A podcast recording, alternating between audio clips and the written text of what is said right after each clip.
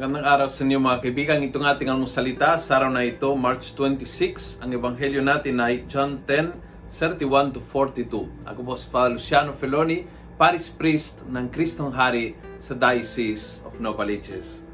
Sabi ng ebanghelyo, again they tried to arrest him, but Jesus escaped from their hands.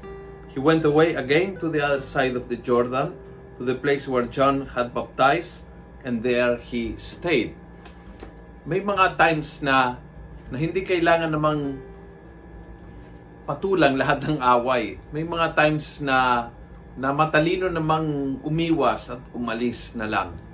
Hindi pa oras, hindi pa tamang panahon.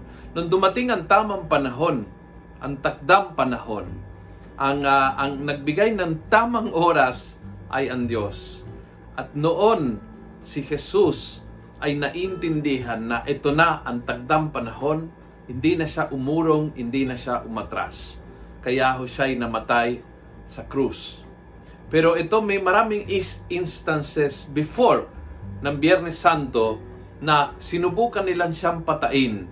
At ang ginawa ni Jesus ay umalis lang at umiwas. At I think yun ang magandang, uh, magandang aral sa ating lahat huwag lahat ng diskusyon ay gawing gera. Huwag lahat ng opposition ay naging uh, hanggang kamatayan. Huwag lahat ng uh, away ay harapin. May mga may mga pakakataon na mas matalinong umalis at iwanan mo lang sila. Maingay at magulo.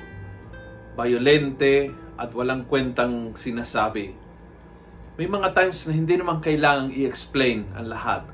May mga times na hindi kailangan bigyan sagot lahat ng katanungan. May mga times na uh, hindi hindi kaduwagan ang umurong sa debate dahil walang kwentang pinag-uusapan. Ganyan ang Panginoon. Kapag walang kwenta, umalis na lang siya at iniwan na may may bato sa kanilang kamay He will not give them the opportunity to fight him.